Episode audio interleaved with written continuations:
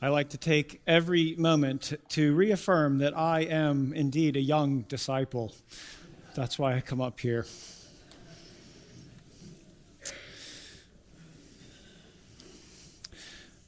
Brothers and sisters, before we go to God in His Word, let us go to God in prayer.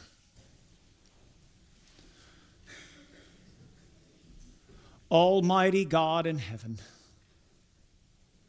you reign above all things, above all things of this earth, above the cosmos of the sky, and we praise you. Lord, we are in a fallen world brought down by our sin, by the sin of Adam. Lord, we need you to restore our minds and our hearts. We need your word to be a light to our feet, and we pray today that this would be true. Lord, you have been faithful in the past, and we know you will be faithful forevermore. Guide us with your Spirit as your word is preached. Guide us as we hear your word as well. In Jesus' name we pray. Amen. Our passage today continues the book of Acts, not surprisingly. Uh, we have seen a lot lately in Paul's travels. He's come from Ephesus to Jerusalem. He brought a, uh, an offering to the church in Jerusalem and has delivered that. He has found himself in the temple, and now he has been beaten by a mob and dragged out of the temple, presumably to be killed. Uh, the tribune, Claudius Lysias, has brought his soldiers in and has arrested Paul and quieted the trouble and has strung Paul up to be flogged. It's then that Claudius Lysias learns that Paul is a Roman citizen. And now Paul awaits in Roman custody to find out how it is he will actually go to Rome for this is God's promise to Paul in the verse directly before our reading today. He says, You will proclaim the gospel in Rome. Now we see, as Paul awaits in Roman custody, how that will start to take shape on Paul's first leg from Jerusalem to Rome. Hear God's word, Acts 23, verse 12 through the end of the chapter. When it was day, the Jews made a plot and bound themselves by an oath neither to eat nor drink till they had killed Paul. There were more than forty who made this conspiracy. They went to the chief priests and elders and said, We have strictly bound ourselves by an oath to taste no food till we have killed Paul. Now, therefore, you, along with the council, give notice to the tribune to bring him down to you, as though you were going to determine his case more exactly. And we are ready to kill him before he comes near. Now the son of Paul's sister heard of their ambush, so he went and entered the barracks and told Paul. Paul called one of the centurions and said, Take this young man to the tribune for he has something to tell to him. So he took him and brought him to the tribune and said, Paul, the prisoner, called me and asked me to bring this young man to you, as he has something to say to you. The tribune took him by the hand and going aside asked him privately, What is it that you have to tell me? And he said, the Jews have agreed to ask you to bring Paul down to the council tomorrow, as though they were going to inquire somewhat more closely about him.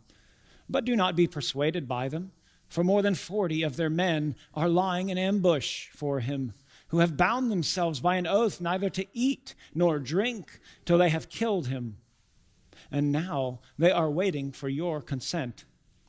So the tribune dismissed the young man, charging him Tell no one that you have informed me of these things. Then he called two of the centurions and said, Get ready 200 soldiers with 70 horsemen and 200 spearmen, and go as far as Caesarea at the third hour of the night. Also, provide mounts for Paul to ride and bring him safely to Felix the governor. And he wrote a letter to this effect Claudius Lysias, to his excellency the governor Felix, greetings. This man was seized by the Jews and was about to be killed by them when I came upon them with the soldiers and rescued him, having learned that he was a Roman citizen. And desiring to know the charge for which they were accusing him, I brought him down to their council. I found that he was being accused uh, about questions of their law, but charged with nothing deserving death or imprisonment. And when it was disclosed to me that there would be a plot against the man, I sent him to you at once, ordering his accusers also to state before you what they have against him. So the soldiers, according to their instruction, took Paul and brought him by night to Antipatris. And on the next day they returned to the barracks, letting the horsemen go on with him. When they had come to Caesarea and delivered the letter to the governor, they presented Paul also before him. On reading the letter, he asked what province he was from. And when he learned he was from Cilicia, Cilicia, he said, I will go with you, or I will give you a hearing when your accusers arrive. And he commanded him to be guarded in Herod's praetorium. Here ends the reading of God's holy and inerrant and applicable word. Amen. Paul knows that he's headed for Rome, but he doesn't really know how. God has promised that Paul will go from Jerusalem to Rome, but at this time it doesn't seem very likely. He has been beaten by an angry mob, he's been taken into Roman custody, and it doesn't really seem to be the case that Paul will be proceeding as he wishes. In fact, Paul seems to be swept along now, completely out of control of his destiny. But God is in control. Paul may not know the way to Rome now as it lies before him, but there is one who does. Psalm 1 says that the Lord knows the way of the righteous. Well, God certainly knows the way of Paul. He is laying this way before him, each step of the way as he goes. You see, in our passage today, God works through individuals and institutions. God is in control. He works from, through individuals and institutions to bring Paul from Jerusalem to Rome. Brothers and sisters, more often than not, it seems as if we're being swept along as well. Many Christians experience persecution. Many Christians experience people who seem to be working directly against God's will.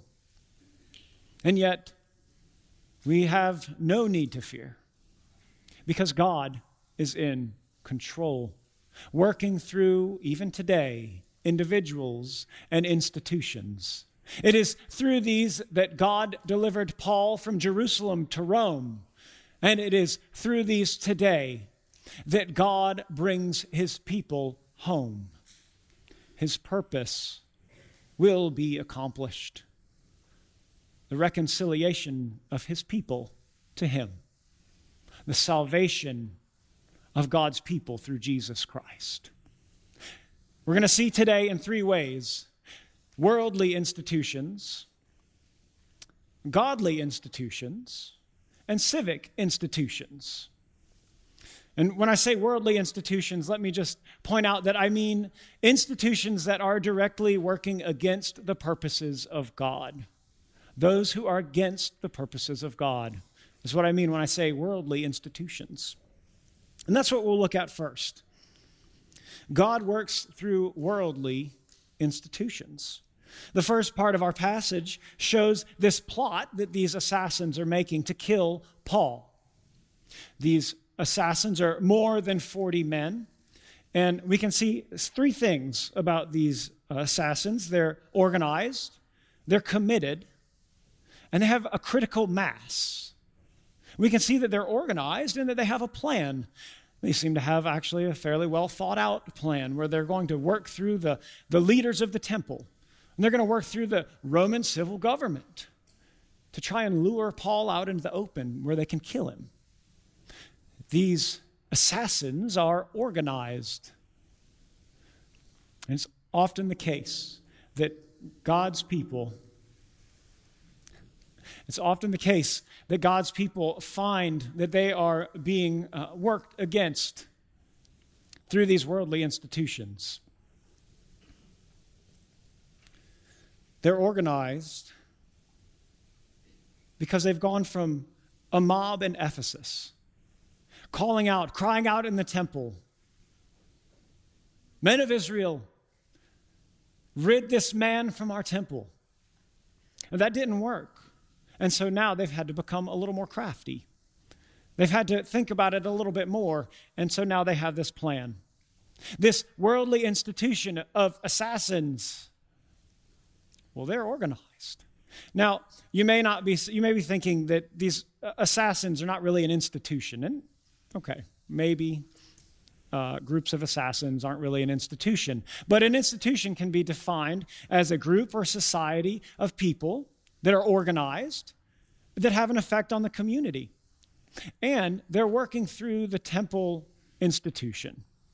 And so we see that these worldly institutions are working against God's servant to get to Rome. Not only are they organized, but they're committed. Right? Two weeks ago, Jonathan preached on this passage as well. And we saw how committed they were, that they cursed themselves, that they wouldn't eat any food, Right? Paul's nephew reveals that they wouldn't eat any food or have any drink until Paul was dead. They're committed to their cause. Not only are they committed to their cause and their curse, but if they would have attacked Paul being under the care of the Roman government, most likely many of them would have died at the hands of Roman soldiers as well. One way or another, these men were committed to killing Paul, to working against Paul's servant. And they've also accumulated this critical mass. They've gone from these few folks in the temple in Ephesus to these assassins who are organized. They're starting to work through the temple now, through the elders. And they're starting to work through the system of the government to call for a trial, to get more information. They're starting to have a life of their own. Starting to work through official channels instead of just being a mob. They have a critical mass. And in these things, we can see that the institutions of this world, those people that are working against God's servants, they're dangerous. They really are. This is a dangerous group of men. But what else do we see? That God uses these dangerous men to push Paul into the custody, farther into the custody of the tribune Claudius Lysias. For now, not only is he in the soldiers' barracks, but he's surrounded with almost half of the tribune's troops. And Paul is safer now than ever that they've hatched this plot to kill him. See, God is in control. Even through the institutions of this world, God works for his purpose to bring Paul from Jerusalem to Rome. Even through this dangerous worldly institution, God is in control. Psalm 1 says that the governors and kings of this world plot against God. But it also says, what is it to God? For God sits in the heavens and laughs and holds them in derision. Well, we see that now as God works through the institution of the family. Through the voice of one young man, almost completely anonymous, other than that he's Paul's nephew, the plans of this dangerous mob are thwarted. Through the voice of this one young man, more than 40 Jewish assassins cannot carry out their plan. It's as if God is laughing at them. Through one young man, I will defeat you. I'll show you that I am in control. It brings us to consider Paul's nephew. We don't get much about Paul's nephew in the scripture. We know in Philippians that Paul wrote that he lost all things for his proclamation of the gospel. Some people think that part of this all things is his family, that his family has disowned him. If that's the case, if this nephew has even disowned Paul, what better way to see the power of the institution of the family, a godly institution in place at the creation of Adam and Eve? God works through worldly institutions, but he also works through godly institutions like the family. Now, if this young man had disowned his uncle Paul, and he's still making his way to the soldiers' barracks to rescue his uncle, we see the power of family ties. Many of us can testify to the fact that we feel obligations to our family, whether we necessarily like them or not sometimes. We feel like we need to be with our family. The institution of the family is a strong weapon against the mobs of Satan. It is here. How much more stronger is a godly family? How much more stronger against the devices of Satan is a godly family? Why would Satan work so hard to dismantle the family if it wasn't a wonderful way to defeat him? Why would he work so hard to split up husbands and wives? Why would Satan work so hard to spread our families thin in our schedules through obligations and recreations? Why would he work so hard to keep us from being with our church family? Because he knows that for ages, the institution of the family has been used by God to thwart his attempts to destroy God's people. Yes, brothers and sisters, a godly family is a powerful weapon. That points us to our obligations as a godly family. Mothers and fathers, that points us to our obligations to teach our children the deposit of faith that's handed down from ages, to pray with our children, to sing with our children, to worship with our children, to catechize our children the truths of Scripture need to be known by our children. And maybe I'll throw out a maybe a dirty word, indoctrination. Some people don't like the word indoctrination, but the truth is it will happen one way or another. We will either indoctrinate our children with the truth of scripture, or we will indoctrinate our children with the truth or the with the false lies of the world. It's the wisdom of God or the wisdom of the world.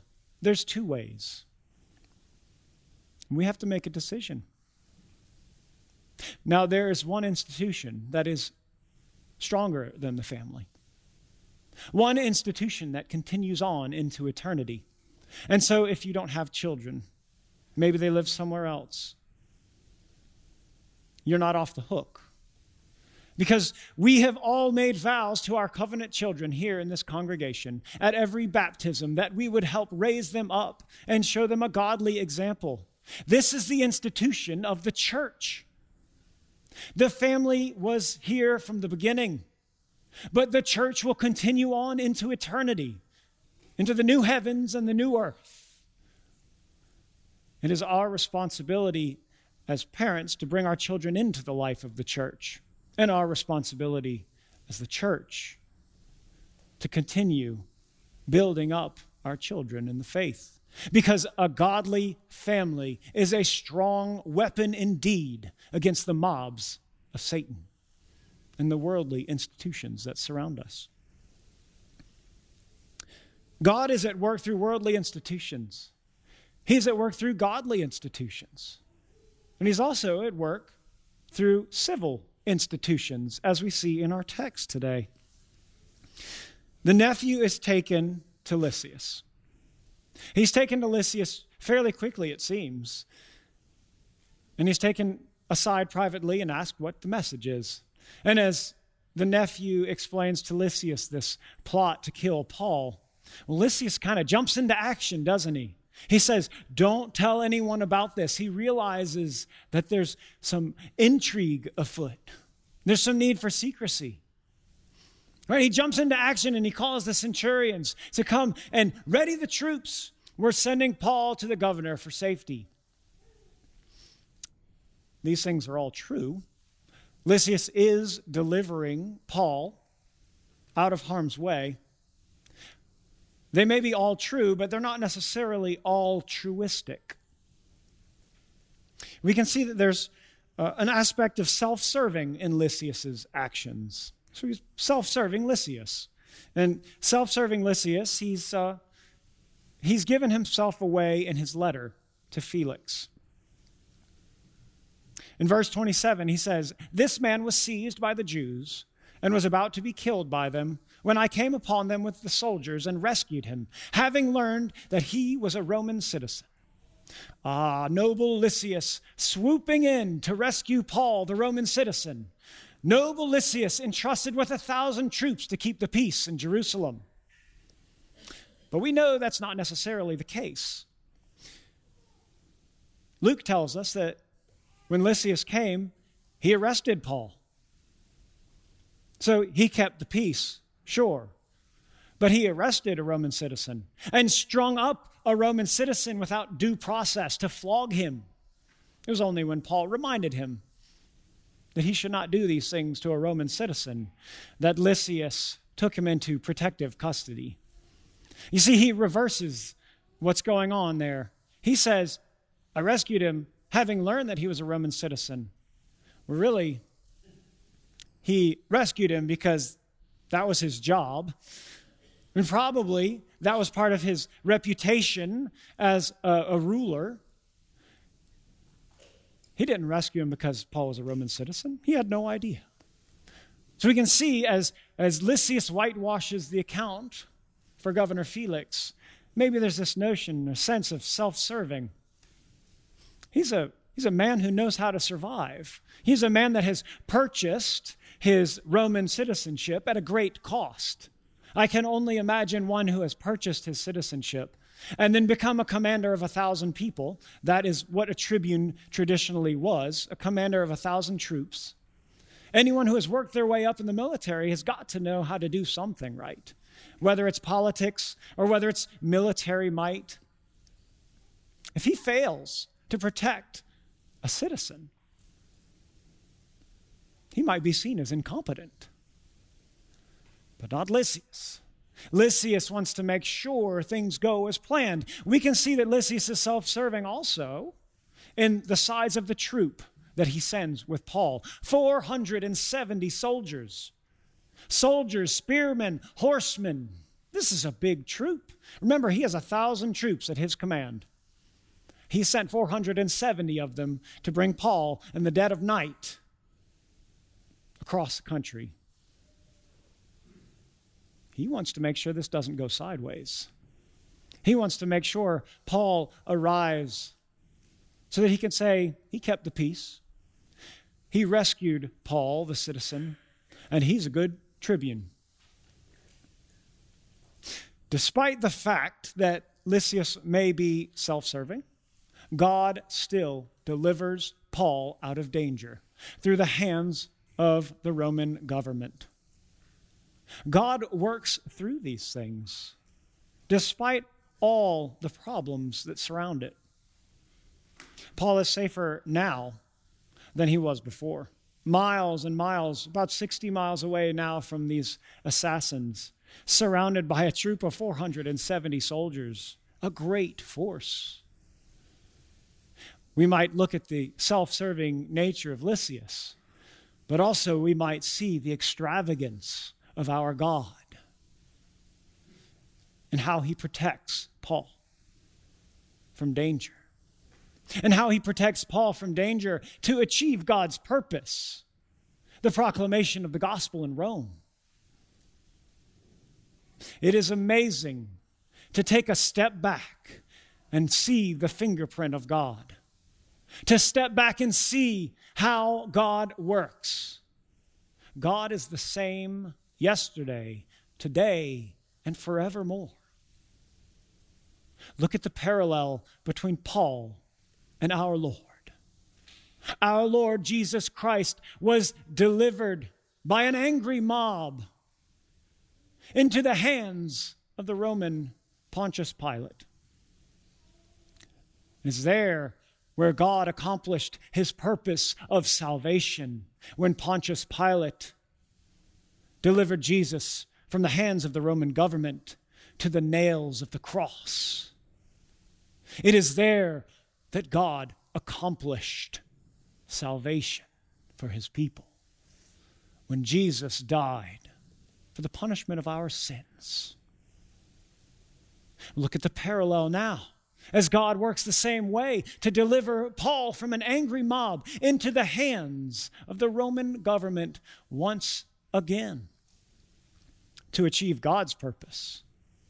Christ achieved salvation on the cross, but Paul will be delivered to Rome to achieve the spread of that good news that Jesus died for the sins of all those who believe in him. God works in the same way from persecution to civil government, through individuals and institutions to achieve his purpose the salvation of his people.